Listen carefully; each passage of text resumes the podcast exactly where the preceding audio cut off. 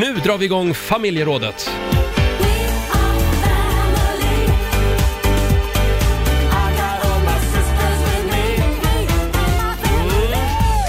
Ja, ibland blir man ju förvånad över sig själv. Vilka otroliga småsaker man håller på och tjafsar om när man lever ihop med någon. Ja. Idag vill vi alltså att du delar med dig av ditt fånigaste familjegräl som du någonsin har haft. Jag eh, har ju ett familjegräl. Mm. Familjegräl, det, det är med ett ex. Eh, vi pratade om våra frikort, vem vi skulle ha som frikort. Jaha. Som en del håller på med i förhållanden, sådär. Okej, ja. Och då valde mi, mitt ex Sean Connery. Mhm. Det tycker jag var jättekonstigt. Men det är ju en gammal legend. Ja, men han var ju 80 år redan då. Det här är ju 10-15 år sedan. Ja, men... Jag tyckte att det var jättekonstigt och det där spårade ur. Hur kan du välja Sean Connery? Tycker du, går du igång på, på Sean Connery, på gamla, gamla män i 80-årsåldern? Nej, det var, det var så fånigt. Lina i Gävle, god morgon. Ja, god morgon, god morgon. Fåniga familjegräl, vad har du att bjuda på? Ja, alltså jag tror fan jag tar hem priset idag, ja, om jag får säga det själv. Jaså? Det är så att för, ja nu vi är jag 29 nu i höst och för 15 år sedan så var jag och syrran och familjen då iväg på ett eh, dop i ett annat land och det var en viss person i släkten som inte fick en kram av mig och syrran när vi skulle åka därifrån för vi bor ju i princip på samma gata. Vi bor på den norra gatan och han på den södra. Ja. Och då var det så att han fick inte någon kram och det var ett jäkla liv. Vi har inte haft kontakt på 15 år nu. Nej men, Nej men gud. så ni, den uteblivna kramen, Ja, och jag driver inte. Det är dagens sanning. han kunde inte förlåta det eller? Ja, det var en han. Ja. Ja, precis. Jaha. Ja, eller ja. Och då det- bodde det ni på liksom- samma gata? Ja, jag är helt seriös.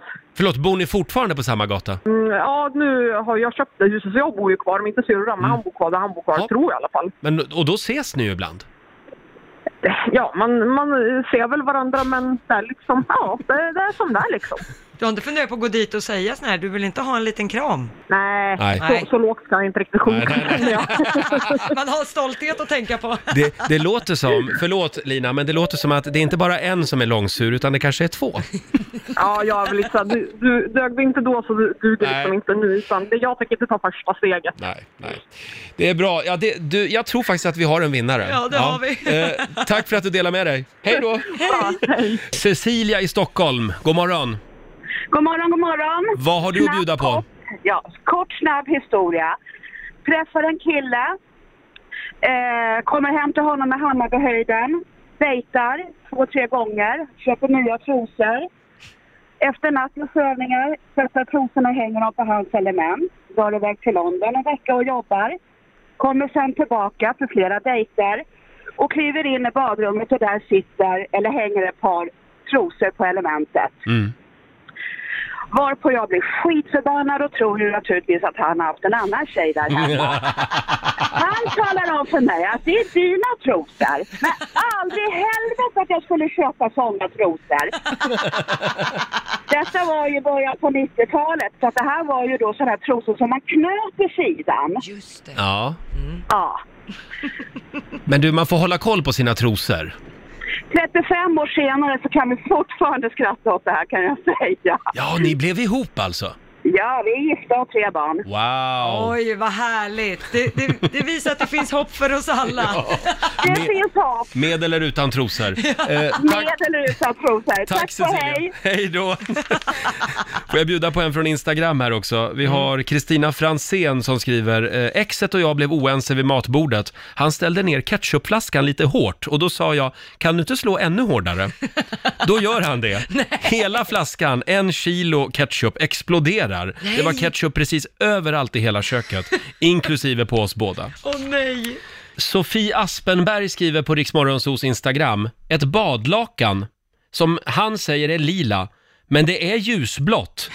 Vi har bara tjafsat om det nu i typ tio år. Skriver Sofie. Vi har Fredrik i Sala med oss. God morgon. God morgon Roger och Lotta. God morgon. Vad, vad tjafsar ni om då? Ja, det här är några år sedan. Vi hade fått ett snöras som hade gått igenom vårt altantak. Det här var ju på våren nu. Så skulle vi fixa till det, lägga nya plastskivor i det. Och min fru står ju nedanför då och, är världsmästare på att byta plasttak helt plötsligt. När jag ligger där uppe då och försöker lägga dit de här eh, plasttaken. Och så står hon där. Men, men Fredrik, inte berätta att du gör så här. Och till slut så brinner jag av. Och då, då säger jag bara, kan inte du bara hålla käften? Och då tar ju hon stegen då som jag har klättrat upp på och sen kastar hon över den på grannens tomt. Blir Nej. sittande där uppe någon timme innan jag klurar ut liksom, hur fan ska jag ta mig ner härifrån med de här stora plastskivorna och skruvdragare och allt möjligt Ja. liksom. Så det, det, det, ja, sen vi, vi pratade inte på några timmar efter det sen, men det, det är typ enda gången vi har grälat också på sju år. Så att, eh, Ja. ja. Och helt plötsligt blev hon expert på, vad sa du, byta takplattor. Ja, vi vi kan ta det medan jag ligger där uppe liksom och försöker fixa till det här. Och, Ja. ja. Då var hon, Ja. svart bälte byta tak. Så vad, hur kom du ner då till slut? Till slut så fick jag ju bara klättra ner längs en av stolparna där. Det, det, jag löste ju det till slut. Men ja, det var lite komiskt. Grannen stod ut. Vad fan ligger eran stege på min tomt för? Det var liksom, ja.